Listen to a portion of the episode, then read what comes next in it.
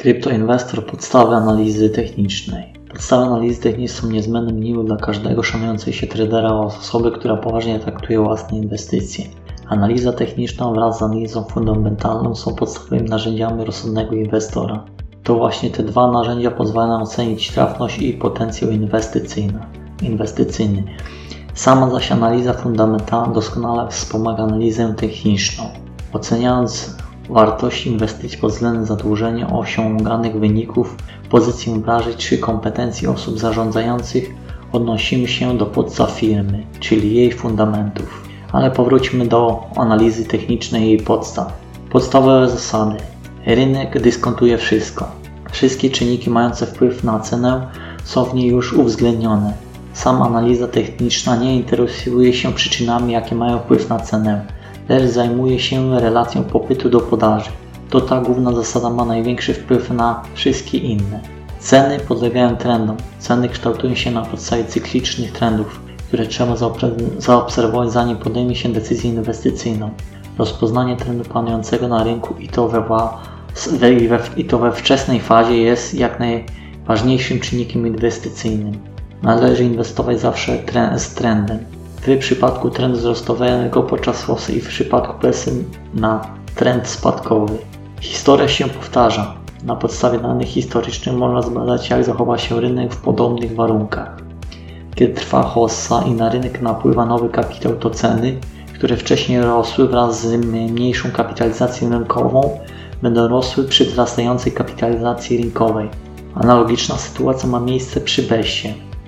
Tutaj jednak należy uwzględnić spadki cen. Podstawowe pojęcia. Cena.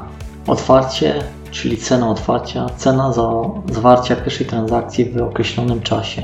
Cena zamknięcia, czyli zamknięcie, cena zawarcia ostatniej transakcji w określonym czasie. Maksimum, cena najwyższa jest to największa wartość cenowa osiągnięta przez papier wartościowy w określonym czasie. Minimum, cena najniższa jest to najniższa wartość cenowa osiągnięta przez papier wartościowy w określonym czasie i wartość jest wyrażana subiektywnie, albowiem dla jednego inwestora cena jest zbyt wysoka, a dla innego jest akceptowalna. Jeśli, jeśli na dane aktywo jest wysoki popyt i podaż, to dane aktywo finansowe ma dynamicznie zmieniającą się cenę. Wolumen. Liczba jednostek aktywów, które zmieniają swojego właściciela. Wzrastający wolumen często określa wzrostową tendencję cenową, zaś przy spadającym wolumenie tendencja cenowa spada. Obrót, iloczyn ceny, iloczyn ceny i wielkości wolumenu. Linia trendu, linia określająca kierunek bieżącej tendencji akcji na giełdzie. Linia wsparcia to zbiór wzrastających minimów cenowych, linia oporu to zbiór coraz mniejszych maksimów cenowych. Formacje wykresów, formacje kontynuacji trendu, czyli prostokąt. W formacji prostokąt cena kilkukrotnie zmienia się, odbijając się raz od linii oporu przy maksimum do linii wsparcia, gdzie cena osiąga swoje minimum. Formacja kreuje się przez co najmniej 3 tygodnie. W tendencji wzrostowej cena ostatecznie przebija linię oporu. Flagi i chorągiewki. W, formacji flagi następuje duży spadek ceny w krótkim czasie, po czym cena, cena znajduje swoją linię wsparcia przy minimalnej cenie. Przy cenie maksymalnej formacji cena nie może przebić linii oporu. Formacja jest niemalże pewnia, pewniakiem kontynuacji trendu wzrostowego a samo jej kształtowanie trwa od 3 tygodni do miesiąca. Zwykle również po osiągnięciu ceny linii oporu następuje dynamiczny wzrost ceny i wolumenu. Formacja również określająca kontynuację trendu niemalże w 100%. W tej formacji można zaobserwować dwa przypadki. Kiedy cena spotyka swoją linię oporu i testuje ją przez 3 lub 4 tygodnie, po czym dynamicznie rośnie dalej. Ponadto można spotkać się z drugą sytuacją, kiedy cena spotyka linię wsparcia, którą testuje również przez kilka tygodni. W konsekwencji cena spada poniżej linii wsparcia i następuje dynamiczny spadek ceny. Formacja odrzucenia trendu. Głowa i ramiona. Podstawowa formacja określająca zmieniający się trend cenowy. Cena kształtuje się w formacji, kiedy osiąga lokalne maksimum, po czym spada do ceny minimalnej, odbijając się od linii wsparcia szyi formacji. Następnie cena osiąga maksimum głowa formacji. Trend wzrostowy nie jest kontynuowany, bo cena ponownie spada odbijając się od linii wsparcia szyi formacji. Ostatecznie cena osiąga kolejne maksimum lokalne poniżej ceny maksymalnej formacji, głowa formacji, a na poziomie ramienia. Po wykreowaniu informacji nadchodzi czas na spadek ceny poniżej linii wsparcia. Następuje spadek wolumenu. Odwrócona głowa z ramionami. O ile formacja głowy z, z ramionami jest zwiastunem trendu spadkowego ceny akcji, to formacja odwrócenia głowy z ramionami wskazuje na wzrost cen. Cena jest tendencji spadkowej i natrafia na poziom oporu linia ramion, gdzie cena odbija się i z powrotem wchodzi w tendencję spadkową. Może nastąpić spadek wolumenów w czasie. Tutaj następuje kluczowy moment dla całej formacji. Cena osiąga minimum, najmniejszą cenę w całej formacji, po czym wzrasta jej wartość i wolumen. Wszystko to ma miejsce do momentu ponownego napotkania linii oporu, tak więc kryły się drugie ramię formacji. Kiedy cena osiągnie minimum w drugim ramieniu, to powraca do tendencji wzrostowej i utrzymuje ją.